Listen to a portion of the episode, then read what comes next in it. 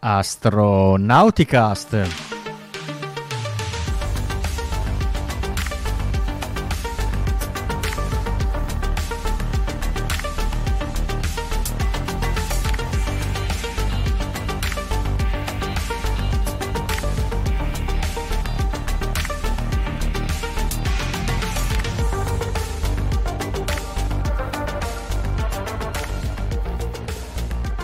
Astronauticast, puntata 2 della stagione 17. Astronauticast è il podcast dell'associazione ISA, l'associazione italiana per l'astronautica e lo spazio, e oggi è il 2 ottobre 2023. Invito tutti quelli che ci stanno ascoltando ad interagire con noi tramite i social di riferimento che state utilizzando per guardarci, quindi YouTube in primis, Facebook o anche Twitch oppure anche mandarci dei messaggi tranquillamente in differita se ci state ascoltando solamente nella versione audio, tanto in qualche maniera li leggiamo sui nostri social, quindi ancora Facebook oppure Forum Astronautico oppure anche il nostro account chiocciolina astronautica su X. Questa sera siamo in una configurazione a quattro persone, quindi in configurazione Crew Dragon. Ci sono io, Riccardo Rossi dall'Unione Terre d'Argine, da Milano da Milano vi saluta Paolo Amoroso, nonno Apollo, precisando che oggi è il 12 ottobre, non il 2 ottobre. Scusate a tutti che sono bollito già prima di partire da Verona. Da Verona vi saluta Veronica, benvenuti anche a questa serata. E poi questa sera abbiamo anche un OSCAN, che non è una bestemmia, ma non è un astronaut candidate, ma è un host candidate che sta facendo una sessione di tirocinio e di affiancamento con noi. da Liegi abbiamo Liegi vi saluta Matteo, è un piacere a tutti e ringrazio il team di Astronauticast di avermi accolto. Come diceva Riccardo, sono un aspirante Astronauticaster e settimane prossime mi probabilmente vedrete su queste frequenze. Benissimo, Matteo probabilmente se seguite Forum Astronautico già lo conoscete perché è comunque un utente molto attivo o anche, anche un articolista di Astronauti News, quindi avrete letto sicuramente qualche articolo scritto con le sue manine. E questa Par- sera inizia il training. esatto, è stato, è stato, ha, ha, passato le selezioni e con, con, grande, con, con, buonissimi risultati, quindi adesso iniziamo a, a prepararlo per le missioni operative.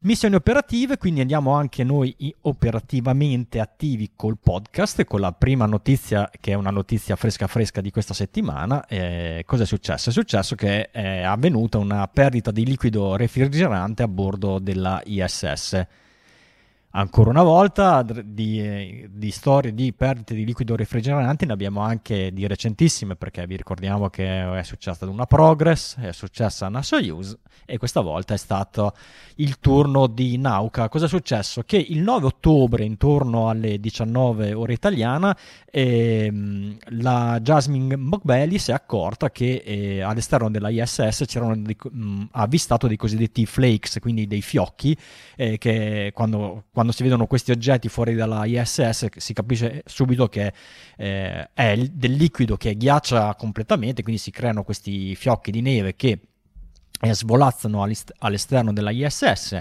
L'equipaggio ha subito comunicato ai centro controllo questo avvistamento, si sono eh, precipitati verso cupola per cercare di individuare e vedere, mh, visto la posizione privilegiata di cupola e, sua, e le, su- le, sue ampie finestre panoramiche, cercare di, di, individuare da dove provenissero questi fiocchi di, di liquido ghiacciato e che liquido fosse e si sono accorti immediatamente che si trattava di un radiatore di eh, Nauka, un radiatore quindi eh, una perdita da un radiatore si parla di perdita di liquido refrigerante.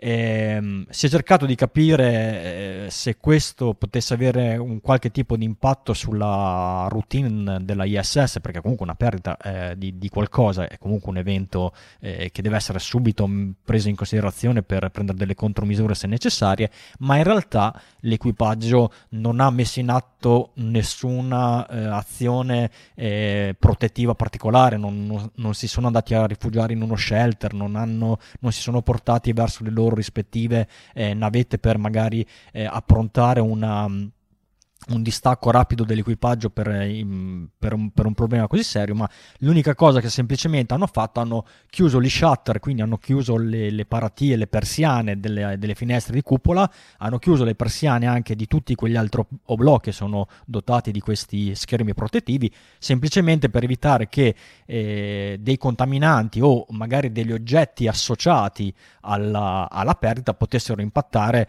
la ISS nei punti più delicati, quali sono le vetrate o i vetri eh, dell'oblò.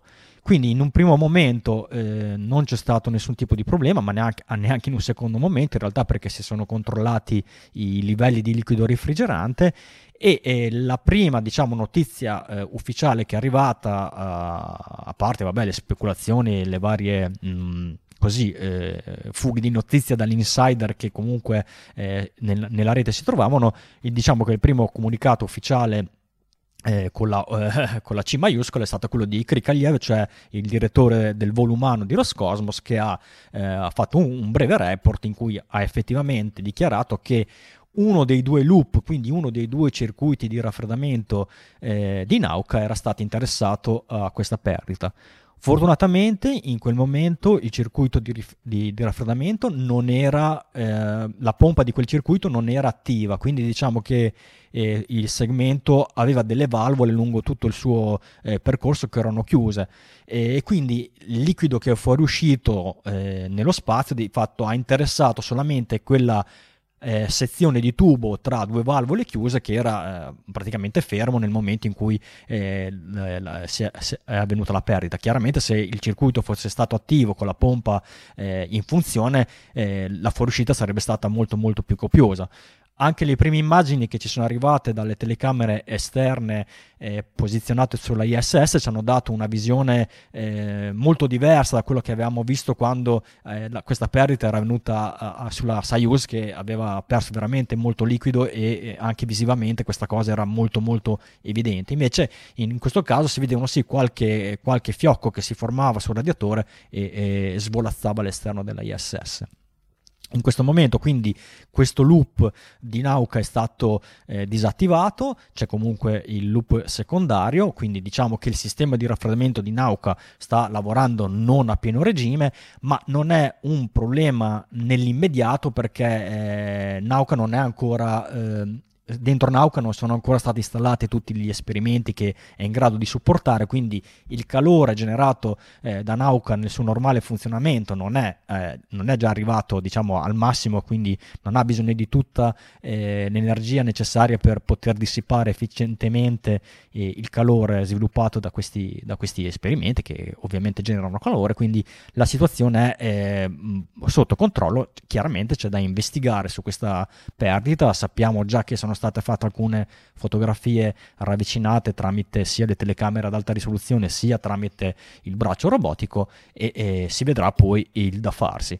Il primo, ehm, l'unico vero impatto immediato che ehm, è accaduto per quanto riguarda la routine della ISS è che erano programmate due attività extraveicolari che ovviamente sono state sospese immediatamente perché eh, eh, si ritiene troppo rischioso mandare fuori eh, degli astronauti proprio diciamo, nello spazio aperto in, in concomitanza di queste perdite de, sulla, sulla superficie esterna della ISS perché proprio perché la loro presenza potrebbe, loro, sulle loro tute si potrebbe, eh, non so, accumulare questo, questo, liquido, dei residui di questo liquido che in genere è molto molto tossico e quindi non, è, non, è, non sarebbe una bella cosa riportarlo all'interno della ISS. Quindi per il momento eh, cioè si parla di uno stop, eh, penso che la prossima, già la prossima settimana sia programmata, stata riprogrammata una di queste due EVA, ma magari lo vediamo più, tardo, più tardi nel, con l'agenda di Vero. La prima di queste due passeggiate extraveicolari era, doveva essere effettuata dal lato internazionale, quindi era una EVA eh, americana. Eh, nel, nel, senso stesso del termine, i protagonisti dovevano essere eh, Morgensen e ehm, Laurel O'Hara, che vedete in questa foto, e loro avrebbero dovuto eh, raccogliere sia dei campioni all'esterno della ISS di microorganismi. Eh, questo esperimento l'ha spiegato in, una puntata, in qualche puntata fa il buon Raffo, in cui spesso all'esterno della ISS vengono sia posizionati dei, materiali che poi vengono recuperati in un secondo momento per eh, vedere eh, come si deteriorano alla, alla presenza del, del, vuoto, insomma all'ambiente spaziale, si fanno esperimenti simili anche dal punto di vista biologico, magari mettendo dei terreni di cultura e vedere se i microorganismi come si sviluppano in un ambiente che eh, apparentemente eh, potrebbe sembrare ostile e eh, mh, insomma assolutamente non favorevole a, alla vita biologica, però magari questi campioni eh, magari riescono, questi microorganismi di questi campioni riescono a proliferare comunque, quindi studiare il loro comportamento è molto importante. Avrebbero anche dovuto installare una nuova videocamera eh, sul TRAS, anche questa è una mh, mm, cosa che si fa eh, in maniera eh, abituale sulla ISS, magari aggiornando le telecamere man mano che la tecnologia va avanti oppure sostituendo quelle che al limite si guastano. Una seconda EVA era programmata questa volta da parte eh, del segmento russo, dovevano effettuarla eh, Kononenko e Chub che eh, tra le varie cose eh, avrebbero dovuto installare un apparato radio proprio su Nauka, quindi eh, molto eh, naturalmente, come logicamente mh, mm, potete pensare, hanno mh, pensato di fermare questa, questa, questa EVA e riprogrammarla e modificarla che già che i due cosmonauti andranno su Nauka eh, perché non andare a indagare da vicino sulla perdita eh, a questo circuito di liquido refrigerante e magari valutare se sia possibile addirittura eh, ripararlo anche perché sarebbe un peccato perdere il sistema refrigerante di Nauka che è arrivato sulla ISS in realtà solamente nel 2021 anche se il pannello oggetto questo, di questa perdita è un pannello che in orbita già dal 2012 eh, ed era un pannello eh, così messo da parte, immagazzinato all'esterno della ISS proprio per essere installato su Nauka che però è arrivata con tanto tanto tempo di, eh, di ritardo rispetto a quello che eh, si pensava. Questo, mm, questo modulo eh, ormai non so quanti anni sia stato fermo nell'hangar eh, di Energia a Baikonur, ma è finalmente stato lanciato eh, nel 2021 quando in realtà era pianificato che dovesse andare a, a lavorare molto molto prima. È stato installato sulla ISS al posto del modulo Pierce, se state vedendo la diretta il modulo Pierce era installato in questa posizione dove c'è la freccetta eh, rossa. Eh, Modulo Pierce che ha lavorato per tutta diciamo, la prima fase della ISS, ma già dall'inizio si sapeva che era un modulo provvisorio per, eh, e che avrebbe dovuto dare, eh, una volta pronto Nauka, avrebbe dovuto dare il suo posto a Nauka.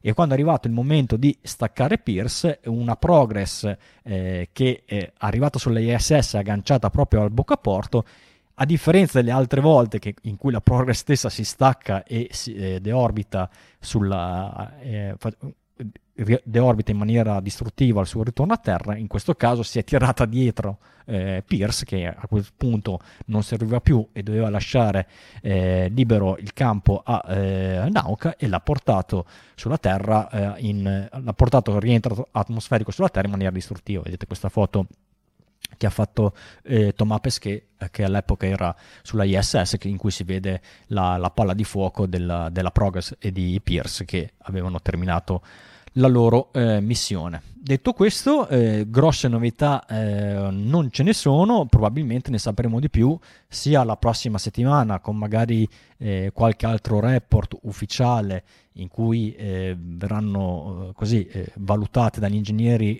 le foto che vengono fatte in questo momento sulla ISS per capire, non so, la grandezza del, del, del, di, questa perdita, se effettivamente si tratta di una perdita per impatto di micrometeorite che comunque è la... Mh, diciamo, la causa principale, tutti pensano che si tratti di una cosa del genere più che un cedimento, da come si è eh, sviluppato il, questa, questa, perdita. Certo che è curioso che in così poco tempo tre, tre moduli abbiano eh, avuto delle perdite, tutti TE3, se anche questo sarà confermato per impatto di micrometeoriti. Eh, sì, l'unica cosa ci si chiede eh, come mai, magari perché sono proprio i moduli russi a soffrire di questa, di questa cosa.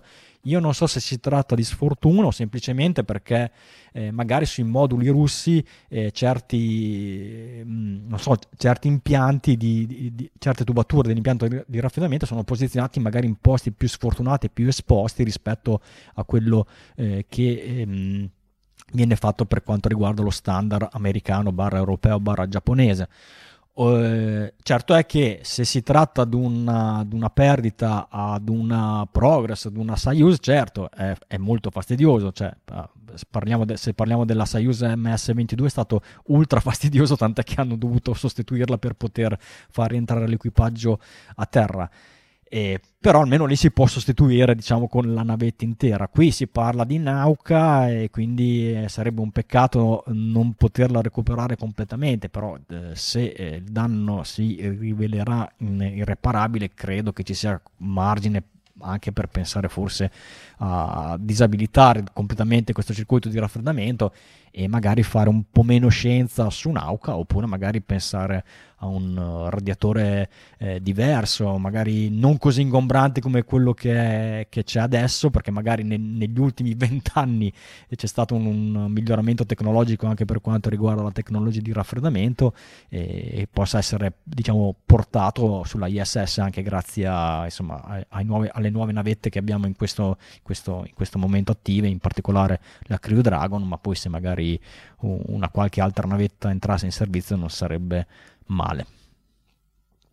Non stavo seguendo la chat, c'è qualche, c'è qualche domanda che mi mette in difficoltà di sicuro o non avete visto niente di particolare?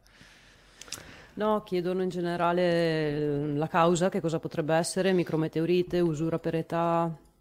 No, usura per età eh, sarebbe molto strano, anche se è vero che il pannello, il, il, radiatore incriminato, come dicevo prima, in realtà è in orbita da tanto tempo. Eh, è molto probabile l'impatto da micrometeoriti, da quello che sappiamo ad oggi e anche da quello che ha detto eh, Krikalev in questa conferenza stampa. Bene, passiamo a un altro argomento, passo la parola a Paolo che ci parla di Euclid. Sì, perché un aggiornamento software ha risolto un problema di puntamento del, eh, di Euclid, una missione di osservazione dell'universo di punta dell'Agenzia Spaziale Europea. Euclid è un osservatorio orbitante lanciato il primo luglio del 2023 che si trova ancora nella fase di commissioning, cioè di messa in servizio, eh, in cui si eseguono una serie di verifiche tecniche per dichiararlo pronto alla fase successiva, che durerà sei anni, di osservazione scientifica. Dopo il lancio, eh, Euclid ha raggiunto il, la, la, la, l'area operativa dello spazio, che è il punto eh, Lagrangiano L2 del sistema eh, Terra-Sole. Quindi si trova a circa un milione e mezzo di chilometri oltre l'orbita terrestre dal lato opposto rispetto al Sole. Euclid in questa fase di test ha iniziato a funzionare regolarmente per poco più di un mese e poi è stato individuato un problema di puntamento. Di che si tratta? Teniamo presente che eh, Euclid è un osservatorio orbitante costituito da un telescopio il cui obiettivo, uno specchio, ha un diametro di circa un metro e 20 centimetri.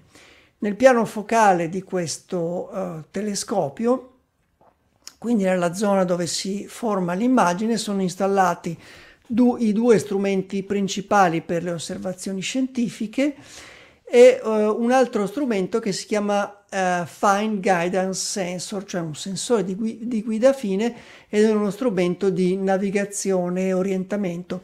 In pratica è una fotocamera che riceve la luce eh, dalla zona puntata dal telescopio e serve per identificare una serie di stelle eh, eh, da un eh, archivio de, di, di, dati raccolti dalla missione eh, Gaia di eh, misurazione dell'universo, sempre dall'Agenzia Spaziale Europea, e confrontando ciò che vede eh, questo sensore di guida fine nel campo del telescopio con i dati sulle posizioni delle stelle di, delle stelle di cui dispone, eh, capisce il, il, sistema come è orientato il telescopio e quindi può eh, dare le informazioni necessarie al sistema di controllo dell'osservatorio per puntare il telescopio nella zona di spazio, nella zona dell'universo che si intende osservare. Eh, alcune settimane fa eh, si è notato che nelle immagini raccolte da questo sensore di guida fine c'erano dei disturbi, delle interferenze che apparivano come eh, delle immagini vorticose, delle scie vorticose, degli anelli che interferivano con l'identificazione delle stelle di eh, riferimento, delle stelle di guida, delle stelle di puntamento. Possiamo immaginare questo Fine Guidance Sensor come il mirino di questo telescopio. Quindi se il mirino non è, non è in grado di puntare il telescopio, non possiamo fare le osservazioni astronomiche con la precisione estrema richiesta da questa uh, missione. E le cause principali di questa, uh, di questa difficoltà di puntamento erano due. La prima era una, uh, una, difficoltà intermittente a riconoscere queste stelle di puntamento dal catalogo di Gaia. Un'altra uh, difficoltà era l'interferenza causata al sensore di guida fine uh, dall'ambiente di radiazione in cui si trova, dall'ambiente dello spazio esterno, soprattutto in questo periodo dai protoni eh, emessi dall'attività solare, ma anche da raggi X e poi anche da interferenze ottiche, proprio come la, la luce riflessa dalla la luce del sole riflessa, un po' come quando con la vostra fotocamera per scattare una foto avrete un riflesso del sole che, che vi abbaglia e che vi disturba l'immagine. Tutta questa serie di interferenze eh, non facevano raggiungere la precisione necessaria al sensore di guida fine. Eh, l'aggiornamento software è stato caricato che corregge questi problemi, è stato caricato, è stato valutato per una decina di giorni, cioè sono state fatte osservazioni con questo strumento per una decina di giorni e il problema sembra sparito, quindi si può procedere con eh, i test. L'ultima eh, fase della mm, messa in servizio si chiama performance commissioning e eh, verrà iniziata, è stata iniziata e eh, si concluderà eh, verso la fine di novembre del 2023. L'osservatorio Euclid, l'osservatorio orbitante Euclid, ha l'obiettivo di occuparsi di eh, studiare uno dei fenomeni più misteriosi dell'astronomia contemporaneamente, cioè la materia e l'energia oscura, anzi il mistero principale del, eh, dell'astronomia moderna. La materia oscura e l'energia oscura sono due fenomeni ipotizzati per eh, spiegare due osservazioni, due tipi di osservazioni che eh, non concordano con quanto ci si aspetterebbe eh, con le conoscenze dell'universo che abbiamo. Il primo, la materia oscura, è una differenza che si nota tra la massa che eh, determiniamo, che cerchiamo di misurare di vaste zone dell'universo, della materia visibile in queste zone dell'universo, rispetto alla massa complessiva che possiamo misurare sempre nelle stesse zone. Disponiamo di diversi modi per pesare l'universo, usiamo questa idea eh, intuitiva per pesare le strutture più grandi che vediamo nell'universo come le galassie e i raggruppamenti di galassie. Per esempio, se vogliamo pesare una galassia, possiamo eh, guardare la materia visibile concentrata soprattutto nelle stelle. Allora possiamo eh, stimare quante stelle ha una galassia sappiamo più o meno qual è la massa di una stella e quindi conoscendo la quantità totale di stelle possiamo capire qual è la massa complessiva della materia visibile. Il problema è che confrontando questo dato con quello che si misura misurando la quantità complessiva di materia in una galassia eh, che possiamo determinare per esempio osservando come si muovono le stelle, quindi eh, gli, dagli effetti che la massa che c'è nella galassia causa sui movimenti delle stelle, ci risulta una massa molto maggiore. cioè la massa complessiva è molto maggiore di quella della massa della materia visibile. La materia visibile è quella che emette o riflette luce, luce visibile, ma anche eh, infrarossa, raggi X o raggi gamma.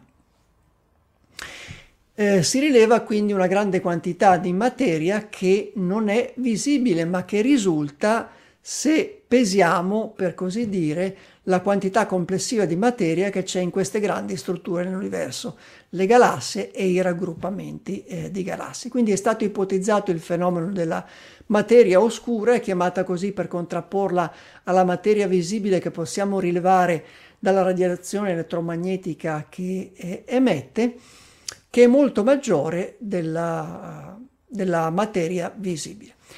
Analogamente per l'energia oscura possiamo misurare la velocità di espansione eh, dell'universo eh, misurando lo, uh, gli spettri delle sorgenti luminosi, cioè scomponendo la luce delle sorgenti di luce lontane, per esempio galassie ai confini dell'universo, possiamo misurare di quanto si spostano le righe spettrali per effetto dell'espansione dell'universo. E siccome conosciamo eh, possiamo misurare questa velocità di espansione dell'universo varie, a varie distanze, quindi a vari eh, eh, momenti di tempo indietro nel tempo, si è visto che eh, rispetto al passato la velocità di espansione dell'universo sta aumentando. E questo è sorprendente perché ci aspetteremmo dal modello classico del Big Bang, cioè la teoria dell'origine dell'universo da una esplosione iniziale, ci aspetteremmo che questa espansione eh, dovesse in qualche modo rallentare o comunque non aumentare. Allora per eh, dare conto di questa accelerazione imprevista si ipotizza l'energia oscura, una forma di energia che eh, causerebbe questa espansione più veloce imprevista.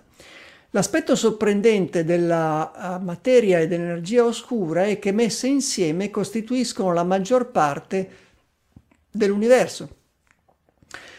La uh, materia visibile costituisce soltanto il 5% dell'universo che conosciamo, cioè questi fenomeni immensi, questi oggetti immensi che osserviamo nell'universo, stelle, galassie, eh, raggruppamenti di galassie così grandi, sono solo il 5% dell'universo che possiamo studiare e conoscere.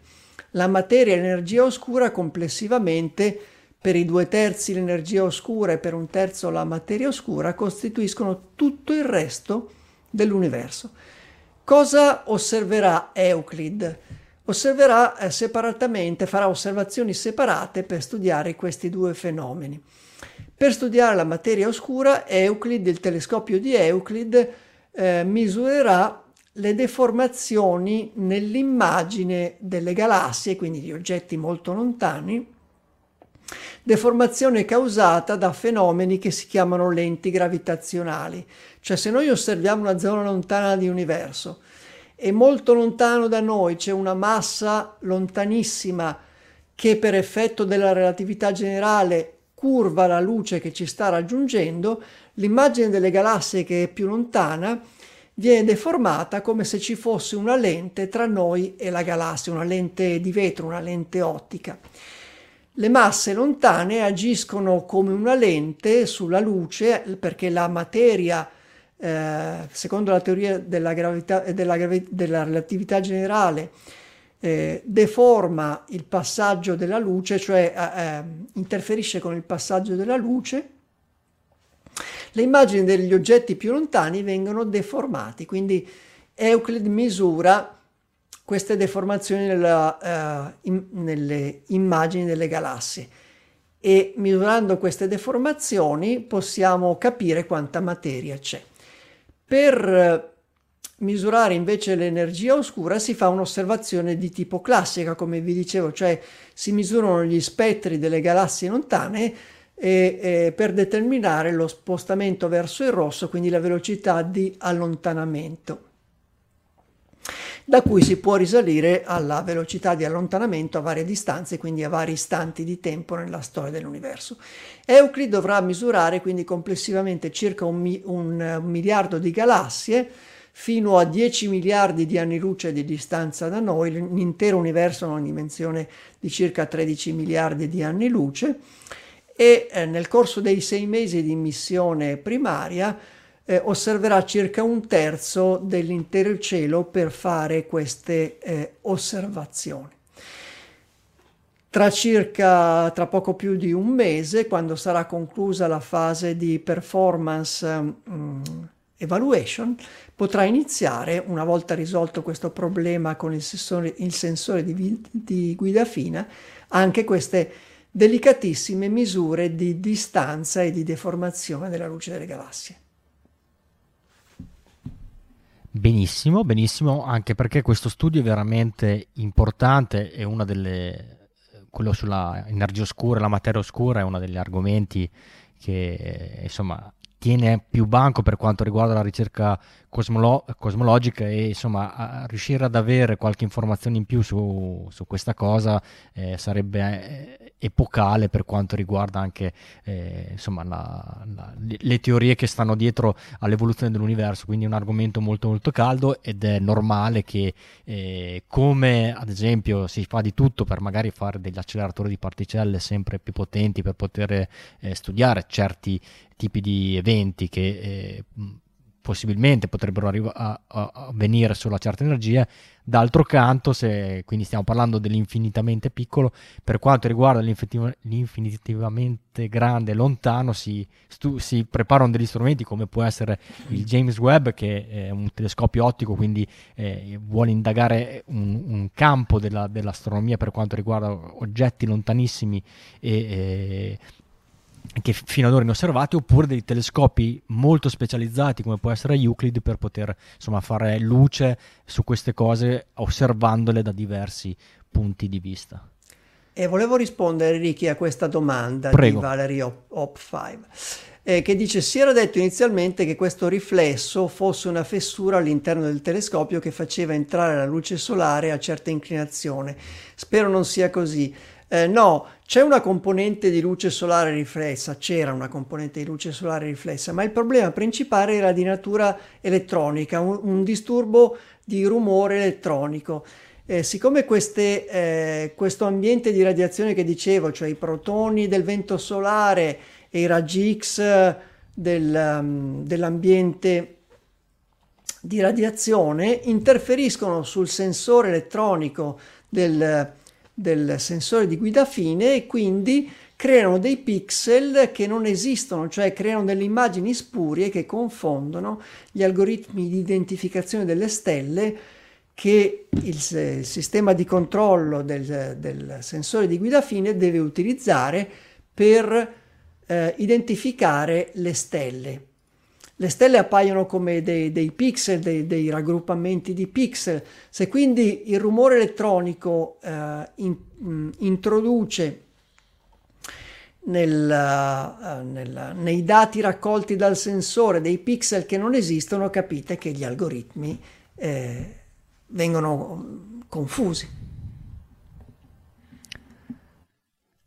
Passiamo a un altro argomento, probabilmente il, se non fosse stato insomma, questo piccolo problema sulla ISS eh, che comunque essendo abitata eh, deve, insomma, è abbastanza diciamo, eh, dire, seguita e, e insomma, pubblicizzata in tutte le sue vicissitudini, il grosso, uh, altro grosso evento della settimana e che eh, NASA ha spinto molto anche sui social e facendo una live e tu mh, mm, ce lo racconta vero e riguarda appunto, avevamo fatto una specie di, di trailer la settimana scorsa di Osiris Rex.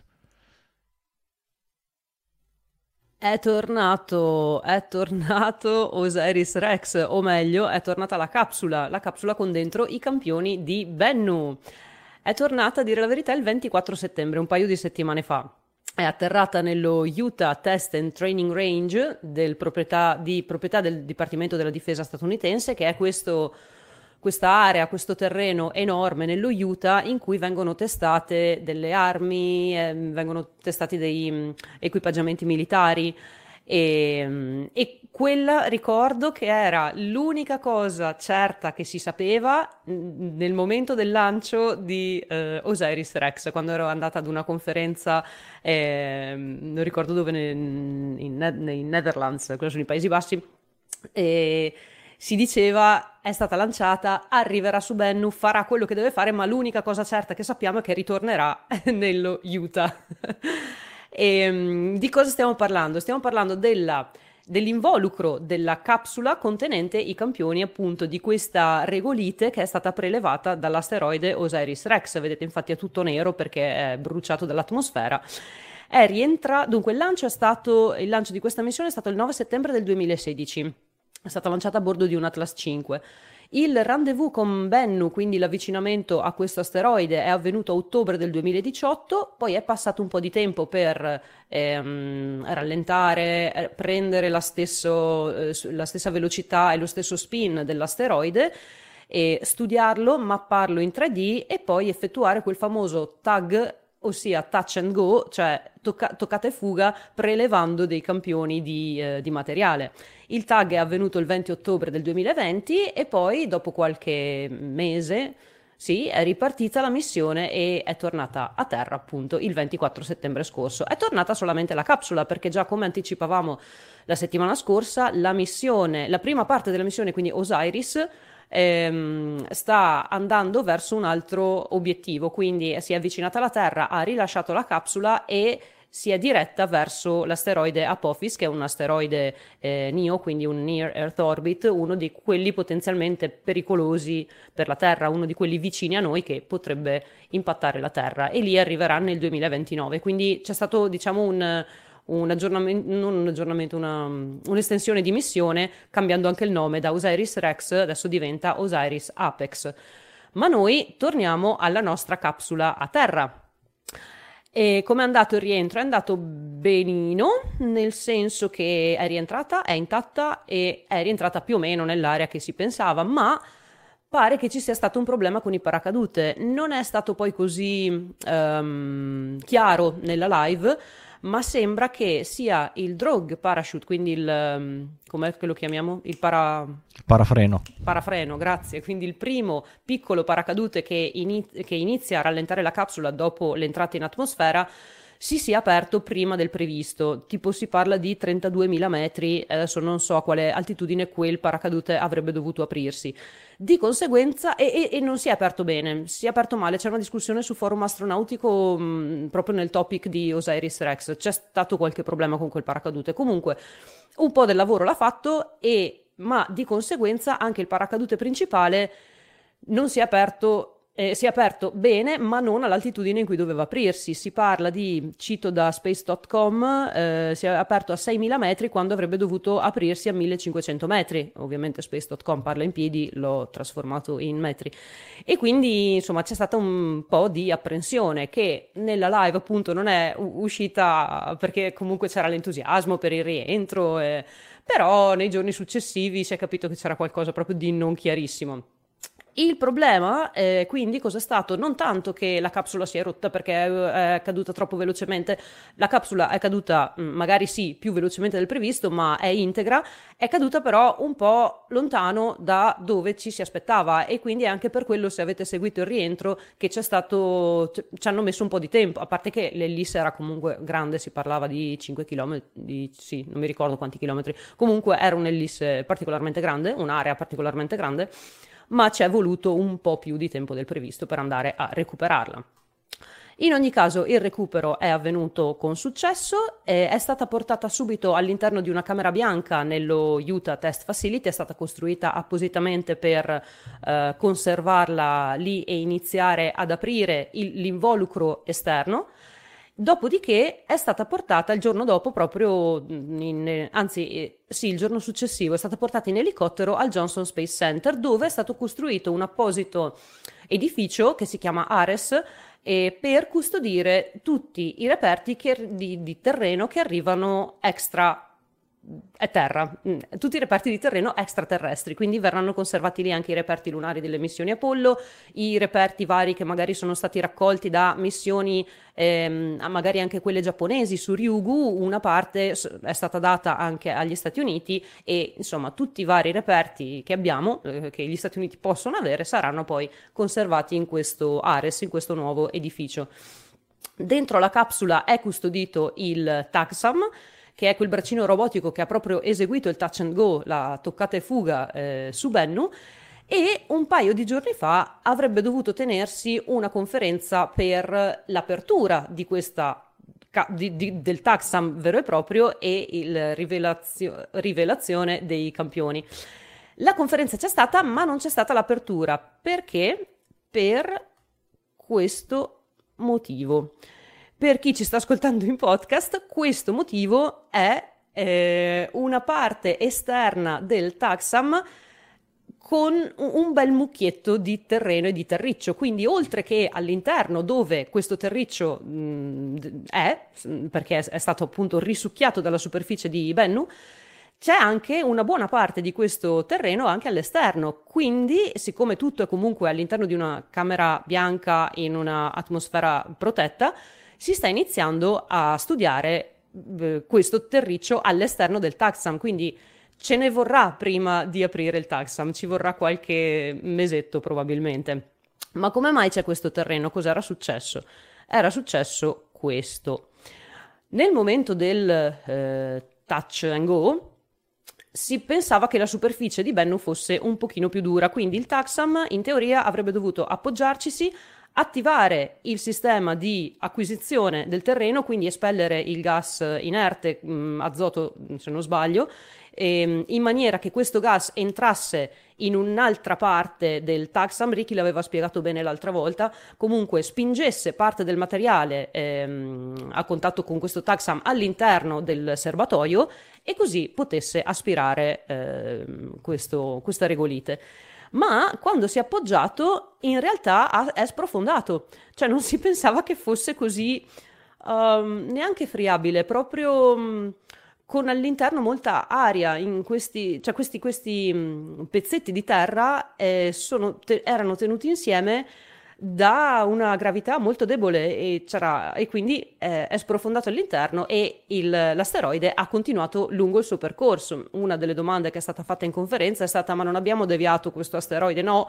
perché tanto eh, ha continuato a, a, ad andare, non, non l'ha neanche sentito praticamente questo touch and go. Ma la cosa bella è che è stata, eh, raccolta, è stata raccolta talmente tanto materiale che cambiamo il video se riusciamo. Ok, momento. È stato raccolto talmente tanto materiale che quando si è spostato il, um, il braccino per poi tornare a, a, a inserirsi nella propria capsula, si è visto dalle telecamere che il materiale stava fuoriuscendo dal, uh, dal taxam. E questo è stato causato sia dal fatto che è stato raccolto tanto materiale e anche dal fatto che sembrava che alcuni ehm, pezzi di terreno dei sassi più grandi degli altri si fossero incastrati nell'intercapedine di questo aspiratore.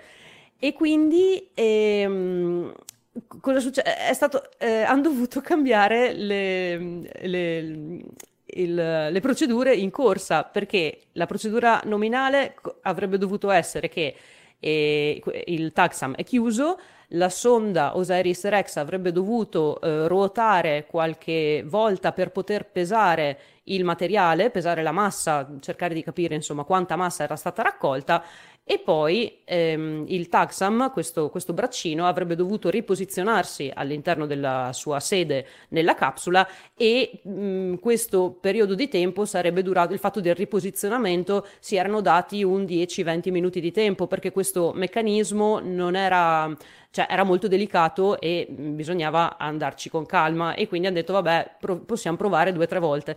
Quando invece hanno visto queste immagini di, tutto il, tutto, di tanto materiale che usciva dal taxam, hanno detto no, no, no, chiudi, chiudi, torna, torna, chiudi tutto nella capsula, quindi il braccino no, non è stato pesato, quindi non si sa quanto materiale, no, almeno ah, sì, non si sapeva, eh, si presumeva un 120-150 grammi, il minimo da raccogliere era 60 grammi, quindi si era comunque contenti da quello che si era visto. Chiudi tutto, il Taxam si è incastrato per fortuna al primo colpo all'interno della, della sua sede la capsula si è richiusa subito e ok, a posto così. Non sappiamo quanto ce n'è, ma va bene, ce n'è probabilmente a sufficienza. Ed ecco perché adesso stiamo vedendo eh, quello che abbiamo visto, quindi a terra stiamo vedendo questo, parte del materiale all'esterno, praticamente è, ehm, è sul deck dell'avionica, quindi sulla piattaforma dell'avionica di questo, di questo braccino e si sta iniziando ad analizzare proprio questo materiale qui. Cosa hanno visto eh, finora, quindi in questi pochi giorni in cui sono riusciti ad aprire, mh, mm, a, insomma, a rivelare questo, uh, questo materiale? Hanno visto innanzitutto visivamente, proprio a primo, Uh, a, a, prima vista ehm, c'è del, il, il, B, il quadratino B, quindi quello in alto a sinistra, mi dispiace perché non ci sta vedendo, comunque è un pezzetto di roccia incastrato nell'intercapedine del, dell'aspiratore, quindi effettivamente è uno di quei, di quei, pezzi di roccia che ha creato problemi eh, incastrandosi lì e quindi hanno avuto la conferma visiva proprio anche qui a terra. Poi hanno visto nei quadrati qui C e D, hanno visto dei granelli molto fini che riflettono la luce in maniera diversa, quindi qualcosa di interessante, in maniera diversa fra di loro qualcosa di interessante. Poi il quadrato E, ehm, Dante Lauretta spiegava che mh, intanto si può vedere sia del materiale molto molto fine che del materiale un po' più spesso. Pare che al, eh, parte del materiale più spesso sia rimasto coeso fino all'entrata in atmosfera con la Terra, poi a causa della gravità terrestre e della pressione eh, dov- subita a causa della discesa si sia frantumato, quindi si pensa che sia anche de- del materiale molto friabile. E una nota che diceva proprio Lauretta dopo una, una domanda di uno studente è stata che mh, no, se fosse arrivato come meteorite questo materiale, o in generale quando arrivano come meteoriti, noi no, non potremo mai avere del materiale così fine perché si distruggerebbe in atmosfera. Quindi questo che abbiamo recuperato da Bennu è, eh, ha molto valore anche per questo motivo. Del materiale così fine noi non riusciremmo eh, ad averlo, se in modo naturale, diciamo. Un'altra valutazione, questa un po' meno visiva, un, un po' più si inizia ad andare un po' più nel, nel dettaglio, ed è un aspetto molto interessante, è che questa regolite contiene la concentrazione di carbonio più alta mai trovata in un materiale extraterrestre, quindi parliamo di campioni lunari, parliamo di, del materiale, eh, recuper- quel poco materiale magari recuperato da Stardust o da Ryugu, e ehm, è molto, appunto, questo invece è molto ricco di eh, carbonio. È stato sottoposto ai raggi UV, infatti l'immagine di, destra, l'immagine di sinistra che vedete è mm, nel visibile, l'immagine di destra è, è nei raggi ultravioletti. E mh, mm, quel materiale um, di, di un azzurro un po' più chiaro è minerale carbonaceo, quindi contiene carbonio. Quello invece che, si, che è un po' più illuminato, che sembrano delle stelle, è materia organica. Quindi incredibile successo, pare, siamo riusciti a trovare, sono riusciti a trovare il, la, l'asteroide giusto e a recuperare il campione giusto, così come hanno detto in conferenza. Qualcos'altro di interessante, con un microscopio elettronico sono riusciti ad andare un po' più in profondità e eh, si riescono a vedere nel quadrato in alto a sinistra dei filamenti tra un pezzetto e l'altro di roccia. Quei filamenti sono strutture che contengono acqua. Ed è proprio una delle cose che stavamo andando a cercare negli asteroidi, cioè per capire come ha fatto l'acqua ad arrivare sulla Terra. Potrebbe essere che sia effettivamente arrivata dagli asteroidi. Così, eh, insomma, al momento Bennu ci sta dicendo che lui è molto ricco di carbonio, materia organica e acqua. Poi le conclusioni avverranno fra anni probabilmente. Ci sono altri due campioni interessanti visti sempre con il microscopio, che sono eh, quelli due, quei due in fondo in basso, e sono dei campioni che hanno dei, dei campioni, sono dei pezzetti che mostrano ossido di ferro, hanno delle formazioni particolari e questo ossido di ferro significa che è materiale magnetizzato. In conferenza è stato chiesto, ah oh, bello, quindi si riesce a capire anche la magnetizzazione, la polarizzazione del, eh, delle rocce magnetiche di questo asteroide. E Dan- Dante Lauretta stesso ha detto, il fatto è che noi non avevamo a bordo uno strumento che studiasse eh, il campo magnetico e non, non era nella lista del, degli esperimenti scientifici. Il problema è che il Taxam aveva un motore, quindi nel momento in cui lui ha raccolto i campioni, girando la testa col motore ha impallato il campo magnetico del, del campione che abbiamo raccolto fondamentalmente. Questo è quanto ho capito dalla conferenza. S- sì, probabilmente essendo un motore elettrico il suo campo magnetico eh per pur poco, intenso, per pur poco intenso che fosse, era comunque più forte magari di quello che c'era Ben, che, che avevano il campione su Ben, quindi li avrebbe...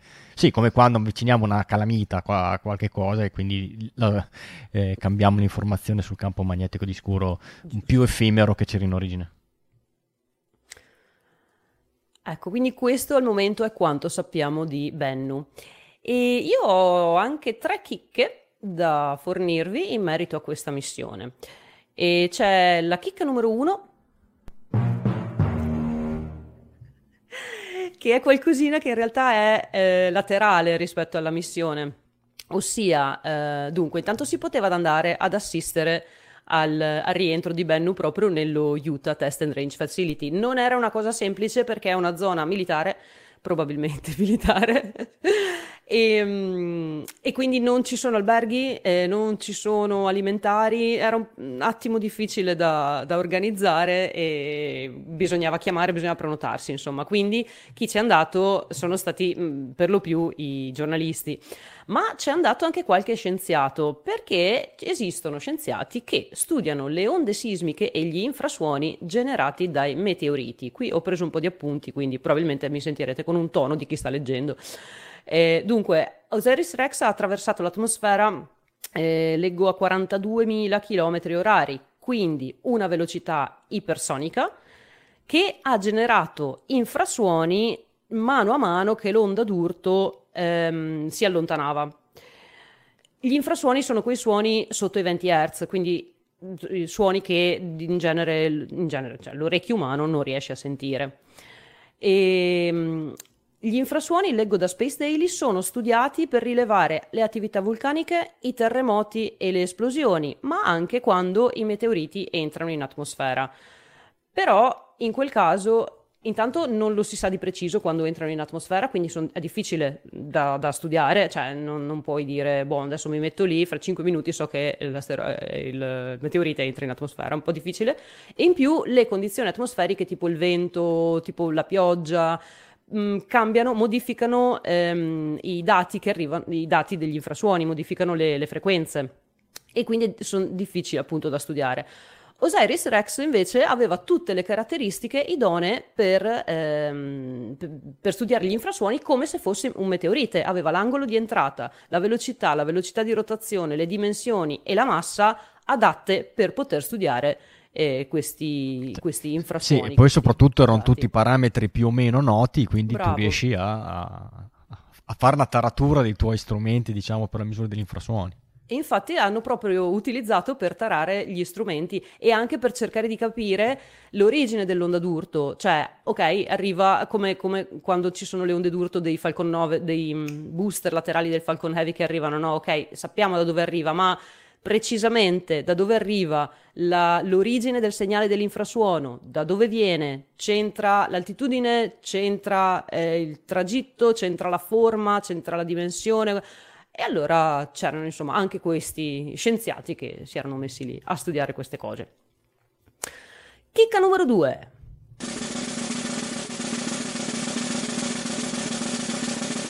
Forse è lungo questo.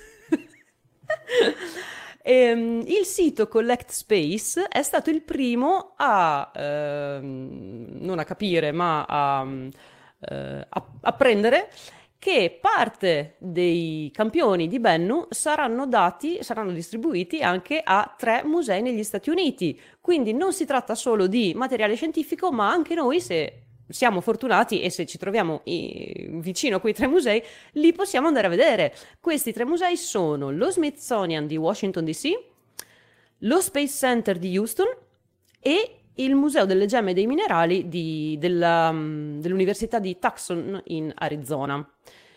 E da quando? Dunque, so che NASA um, ha, ha, detto loro di prepararsi, ha detto a questi tre musei di prepararsi per novembre. A me sembra un po' prestino, sinceramente, perché poi anche in conferenza c'è stato questo ulteriore discorso. Tipi, qu- come fate? a capire che tipo di materiale dare, mm, cioè la quantità, ok, dunque la quantità, il 75% del, di tutto il materiale arrivato da Bennu lo tiene il Johnson Space Center, ma non per studiarlo, ma per um, metterlo via per le generazioni future, non solo generazioni future di studenti e scienziati, ma anche generazioni future di, um, di strumentazione cioè già quest'anno abbiamo, quest'anno in questo periodo abbiamo degli strumenti che al lancio di determinate missioni non esistevano e possiamo utilizzarli per studiare eh, i dati arrivati da missioni di dieci anni fa, cose di questo genere. Quindi il 75% del materiale viene conservato. Una parte la tiene il Johnson Space Center, il 4% lo si dà all'Agenzia Spaziale Canadese perché è quella che ha costruito l'altimetro che ha permesso a Osiris Rex sia di mappare Bennu in 3D che di trovare la, mm, eh, la, la, zona migliore per l'atterraggio, quindi è stato un, un ottimo partner per questa missione e lo 0,5% lo si dà a JAXA. Credo in questo caso che sia proprio per quella questione di scambio di eh, campioni e loro hanno dato quelli di Ryugu, noi diamo que- loro, gli americani danno quelli di, eh, di Bennu. Il resto del materiale viene distribuito fra scienziati in tutto il mondo e una piccola parte di questo materiale va a questi tre musei. Ovviamente quale tipo di materiale? Quello che è tra virgolette meno scientificamente interessante oppure quello cui, che ha caratteristiche che hanno già gli altri materiali che si va a studiare per evitare di buttare via scienza e, e ecco. Quindi, per capire che materiale dare a questi tre musei, prima dobbiamo valutare tutto il resto del materiale che abbiamo e secondo me un po' di tempo ci vuole. Comunque, sappiamo che in futuro ci sarà questa possibilità. La chicca numero 3.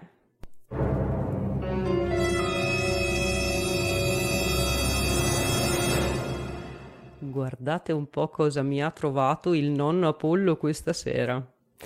Le immagini della capsula di Osiris Rex mentre eh, poco dopo il rilascio da dalla missione Osiris Rex stessa, dalla sonda Osiris Rex stessa. Queste sono immagini fatte con la Navcam, quindi una delle videocamere di, di navigazione della sonda Osiris Rex, e le ha scattate appena dopo il rilascio sulla sinistra c'è la Terra in, uh, che, che, sta in arrivando falce. nell'inquadratura, la falce della Terra, e sopra abbiamo il Sole. Quindi questa è proprio la partenza della capsula dalla sonda verso la Terra appena prima del rientro, un giorno quando è stato il 24 settembre proprio, quindi poco prima del rientro.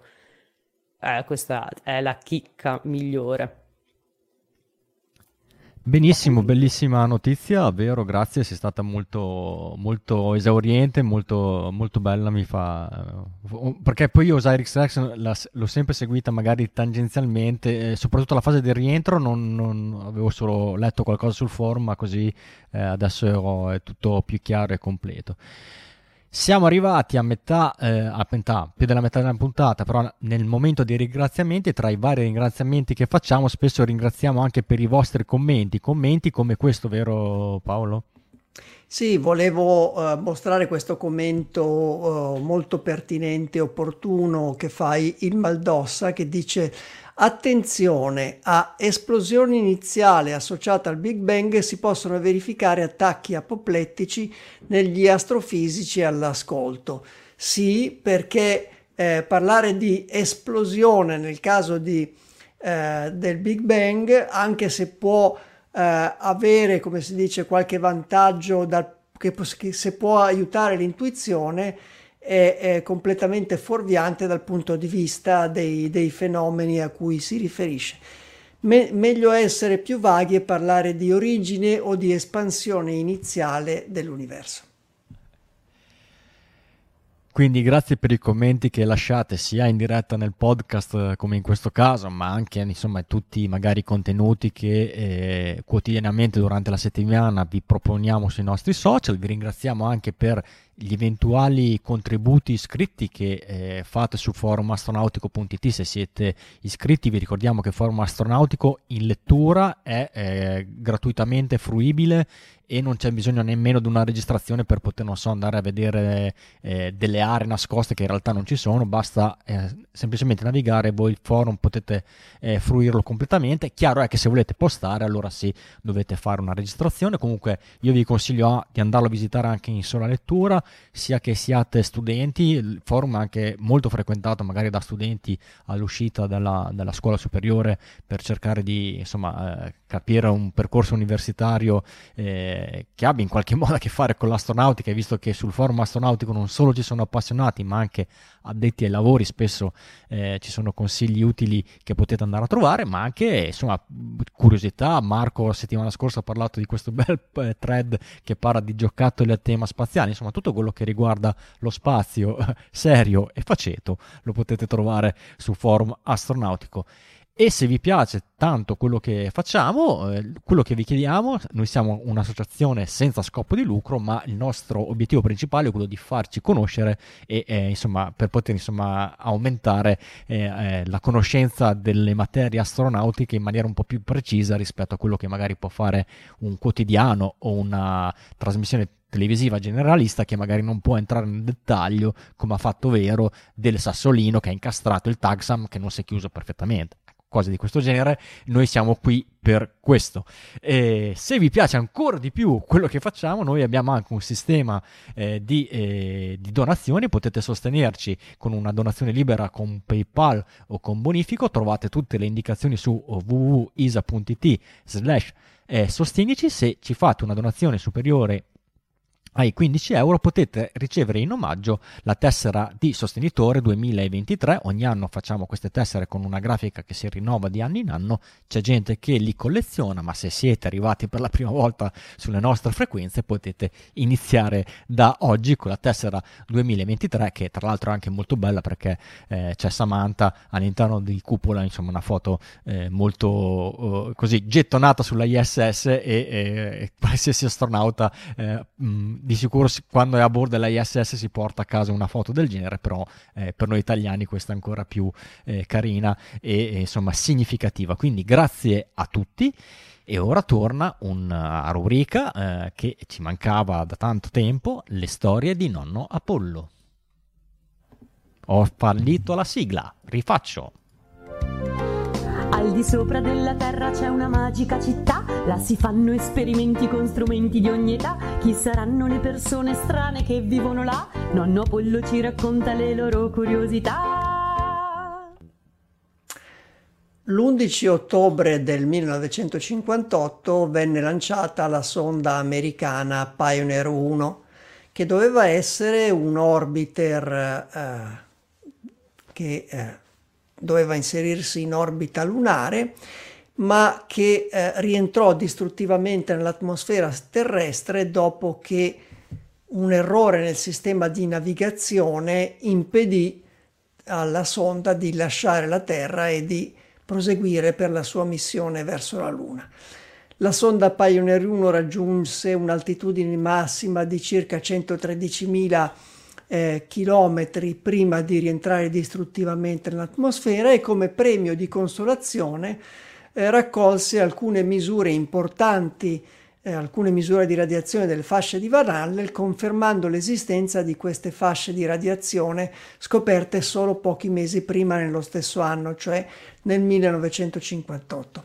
Ma nonostante questo fallimento sostanziale, Pioneer 1 è ricordata come una missione importante perché è stata la prima gestita dalla NASA, un'agenzia governativa americana per le attività spaziali che, era, eh, che aveva iniziato ufficialmente le sue attività solo pochi giorni prima, il primo di ottobre del 1958. E in questi giorni di ottobre del 2023 quindi celebriamo un anniversario molto importante, il 65 anniversario dell'inizio delle attività della NASA. Eh, questo inizio delle attività era cominciato con alcuni pe- passi formali eh, importanti alcuni mesi prima. Il 29 di luglio del 1958 il presidente Eisenhower, in risposta al primato sovietico nell'esplorazione dello spazio, aveva firmato il National Aeronautics and Space Act che eh, diventò quindi l'atto costitutivo della nuova Agenzia Spaziale Americana, di quello che sarebbe diventato la NASA. E eh, pochi giorni dopo, l'8 di agosto dello stesso anno, sempre il presidente Eisenhower nominò anche l'amministratore, il primo amministratore e il vice amministratore della nuova agenzia spaziale che stava per formarsi. Eh, l'amministratore era Thomas Kate Glennan, eh, una persona che proveniva dal mondo degli, eh, degli, affari, del mondo della ricerca accademica e, del, e degli affari, e a cui era stato dato il compito di amministrare la nuova agenzia spaziale. Il vice amministratore era invece il uh, Hugh Dryden che aveva diretto fino a quel momento la NACA, un altro ente importante americano che era il National Advisory Committee for Aeronautics, cioè un ente eh, che presiedeva la ricerca nel settore eh, aeronautico. E eh, la mh, gran parte delle infrastrutture della NACA confluivano, eh, eh, sarebbero confluite nella nuova agenzia spaziale, cioè nella, nella NASA. Il 19 di agosto, quindi eh, ancora pochi giorni dopo, eh, Kate Glennon e Hugh Dryden, eh, Dryden prestarono giuramento alla Casa Bianca eh, per questo, il loro nuovo incarico e il primo di ottobre del 1958 quindi iniziò ufficialmente la, l'attività della nuova agenzia spaziale, la National Aeronautics and Space Administration, un'agenzia spaziale che oggi è diventata il simbolo, eh, è l'agenzia spaziale per antonomasia. Non c'era tempo da perdere, in effetti ehm, eh, Glennon e, e, e Dryden iniziarono a darsi da fare per i compiti, i primi compiti che aspettavano una nuova agenzia. Nella NASA confluirono tutte le attività di ricerca e di esplorazione spaziale che prima erano in gran parte gestite da enti militari, quindi confluirono nella NASA tutte le attività spaziali tranne lo sviluppo dei missili balistici intercontinentali che rimaneva di competenza della difesa in quanto eh, strategico e anche eh, rimanevano escluse dalle attività della NASA anche le attività dei satelliti da ricognizione, quindi le attività di ricognizione eh, dallo spazio. Il 5 novembre, quindi poco più di un mese dopo l'inizio delle attività della NASA, venne formalmente costituito lo Space Task Group, cioè un comitato presieduto da Robert Gilroth eh, che doveva occuparsi del primo programma di esplorazione eh, umana dello spazio con equipaggio, quello che sarebbe diventato il programma Mercury. Eh, un paio di mesi dopo, quindi il 9 di gennaio del 1959, la NASA, tra i suoi primi atti, quindi era stata costituita il primo, eh, aveva iniziato le attività il primo di, di ottobre, eh, selezionò una uh, società aeronautica, la McDonnell Aircraft Corporation, per realizzare la prima navicella spaziale che avrebbe portato i primi eh, americani nello spazio, quindi per realizzare la capsula uh, Mercury. Eh, Kit Glennon, il nuovo uh, amministratore, il primo amministratore della NASA, rimase in carica fino al 20 di gennaio del 1961, quindi terminò il suo mandato circa tre anni dopo. Ma lasciò un'agenzia spaziale pronta innanzitutto per rispondere alla sfida sovietica nella corsa allo spazio con l'inizio del programma Mercury pochi mesi dopo, nella primavera del 1961. Quindi pronta a entrare nella sfida, a prendere il vantaggio pochi anni dopo con eh, il programma Gemini verso la metà degli anni 60 e finalmente a vincere la corsa allo spazio con la conquista della Luna nel 1969 con Apollo 11. Anche per questo episodio è tutto, l'appuntamento è la prossima storia di Nonno Apollo.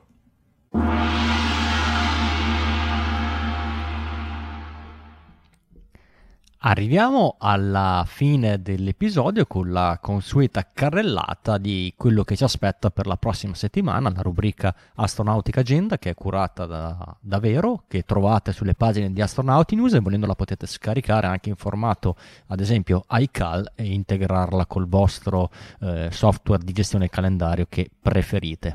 Vai Vero. Allora, vediamo un po'. Domani, venerdì 13, uh, venerdì 13 ottobre, abbiamo un contatto ARIS con la Covenant Christian Academy di, di, di, del Massachusetts e l'astronauta, incaricato, l'astronauta incaricata sarà Laurel O'Hara. Sarà diretto via N1 di QF, ma abbiamo un link, quindi se andate sull'Astronautica Agenda nelle note trovate anche il link a Vimeo.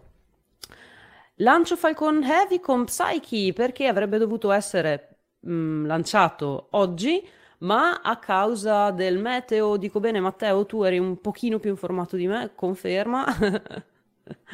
a causa del meteo è stato spostato domani. È un lancio eh, verso una, un altro asteroide, questa volta un asteroide di metallo e, um, è un lancio istantaneo, quindi appunto non è potuto partire oggi, partirà domani alle 16.19. Se ci sarà ancora maltempo, partirà non so quando sarà il giorno successivo, se, pot- se potrà essere eh, il 14 oppure no.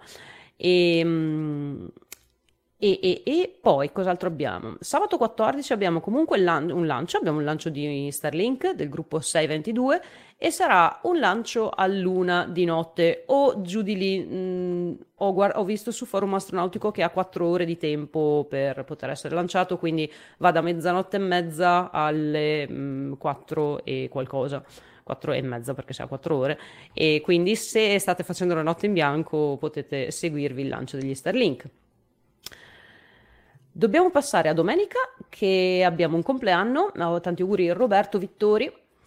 Abbiamo il lancio di un lunga marcia con un carico utile sconosciuto, comunque alle tre di notte, quindi abbastanza insomma, inutile da, da vedere, non c'è niente da vedere. E poi dobbiamo andare alla settimana prossima con un lunedì senza eventi, con un martedì con un contatto Aris, con la Valley Stream South High School del vediamo dov'è, dov'è, degli Stati Uniti, New York. Questa volta sarà Andreas Mogensen, il nostro astronauta europeo, a fare un contatto, ma sarà in telebridge con IK1 SLD, quindi questo dovremmo riuscire a sentirlo. In ogni caso c'è il link a YouTube. Dovremmo, sicuramente lo sentiremo. ecco dietro eh, IK1. E mercoledì 18 abbiamo il lancio di un altro Falcon 9 con gli Starlink, ma sempre di notte, a mezzanotte questa volta dal complesso di lancio 40. E poi abbiamo un altro contatto Aris, questa expedition è molto attiva nei contatti Aris con eh, St. Peter in Thanet Junior School in, nel Kent, nel Regno Unito. Questo sarà alle 11.58 di mercoledì 18 ottobre e sarà diretto via GB4 SPT con Laurel O'Hara. Forse Ascoltabile anche questo, questo, sì, sì. Eh, sì, sì, sì, e giovedì 19 invece torniamo noi con la terza puntata della stagione 17 alle 21.30. Non so, eh, ero distratto io o hai saltato la EVA possibile? Urca! Pensa che quando l'hai detto prima dicevo sì sì, no ma adesso lo dico che poi è domenica, domenica 15, domenica 15, l'EVA che avrebbe dovuto essere oggi, quindi l'EVA numero 89, quella statunitense, è domenica 15 dalle 16 alle 22 con i task che diceva prima Ricky, quindi la raccolta dei campioni di microorganismi e l'installazione di una nuova eh, videocamera ad alta definizione. Saranno Andreas Mogensen e Loral O'Hara, mentre la, l'EVA, quella russa, ora ve lo dico, eh, EVA, a ah, fine ottobre. Qua sembra che sia il 25 ottobre, ma è comunque mm, verso fine ottobre, non è ancora chiaro quando. Poi sull'onda dell'entusiasmo mi sono bevuto un link della settimana che eh, insomma era anche abbastanza attinente alla storia di non Apollo, quindi vai Paolo scusa. Sì, rimaniamo in tema de, di NASA perché il link che vi propongo è un articolo e l'annuncio eh, della selezione da parte della NASA di una nuova piattaforma di pubblicazione per il suo sito web principale, cioè nasa.gov. Questo articolo annuncia che la NASA ha scelto il popolarissimo software eh, WordPress per gestire eh, il sito principale. WordPress è un software conosciutissimo, è una piattaforma di pubblicazione open source, cioè software libero, è gratuito con, di cui si può distribuire e modificare il codice sorgente ed è un software popolarissimo. Pensate che eh, oltre il 40% eh, dei eh, 10 milioni di siti web eh, più importanti di tutto il web utilizzano proprio WordPress come eh, piattaforma di pubblicazione. Quindi se visitate un sito web a caso, eh, uno su due circa è gestito con WordPress. Anche la NASA ha deciso di eh, utilizzarlo per il proprio sito principale e l'articolo spiega eh, alcune delle, decisioni, eh, le, le, ragioni dietro questa decisione. E queste eh, ragioni evidenziano proprio i vantaggi chiave del software libero, quello che viene chiamato open source eh, o free software o, o con eh, altre espressioni di questo tipo. Cioè, questo articolo ricorda che WordPress ha un ecosistema enorme di accessori, di plugin, di strumenti, di software accessorio, di società di, che, di servizi di assistenza in cui si può scegliere tutta una serie di eh, strumenti e di servizi ca- in caso di difficoltà. È disponibile una quantità enorme di documentazione, di, di conoscenza su questo software che ormai adesso non ricordo, credo che ha un paio di decenni insomma, di, di vita, è un software molto maturo ormai. E noi di ISA abbiamo preceduto di molti anni la NASA perché anche i nostri siti, tutti tranne Forum Astronautico, sono basati proprio su WordPress come piattaforma di, eh, di, di pubblicazione. Quindi noi abbiamo anticipato la NASA di, di molti anni. No, Comunque... oppure come, come diceva eh, Mike in chat, possiamo dire che anche noi adesso utilizziamo una tecnologia NASA. o, o, meglio, la NASA sì, utilizza sì. una tecnologia ISA a eh, questo punto, perché esatto, siamo arrivati esatto, prima noi. esatto, esatto. Anche, di, anche, di NASA, anche NASA è, supportato da ISA. Quindi Benissimo. congratulazioni a tutto il team di WordPress che è stato scelto dalla NASA. Benissimo, allora vi ringrazio a tutti per aver ascoltato la puntata. Noi iniziamo ad estendere le grid fin e ad avvicinarsi alle nostre piazzole di atterraggio. Speriamo anche di vedere eh, domani Psyche con ben due booster al rientro contemporaneamente. Nel frattempo, eh, Riccardo Rossi dall'Unione Terre d'Argine vi saluta, così come vi salutano gli co-host che erano con me stasera da Milano. Eh, prima dei saluti una comunicazione di servizio, eh, la prossima puntata salto, non ci sono ma niente paura, eh, sarò in viaggio di piacere, quindi sarà una positiva questa volta e tornerò e dovrei rimanere sempre salvo impatti asteroidali o viaggi di piacere. Speriamo Quindi, viaggi di piacere. da Milano vi saluta Paolo Amoroso, nonno Apollo. Da Verona? Attenzione che impatti asteroidali ultimamente ce ne sono, eh. Da Verona vi saluta Veronica. e dal Belgio? Dal Belgio vi saluta Matteo con un augurio di vederci la settimana prossima.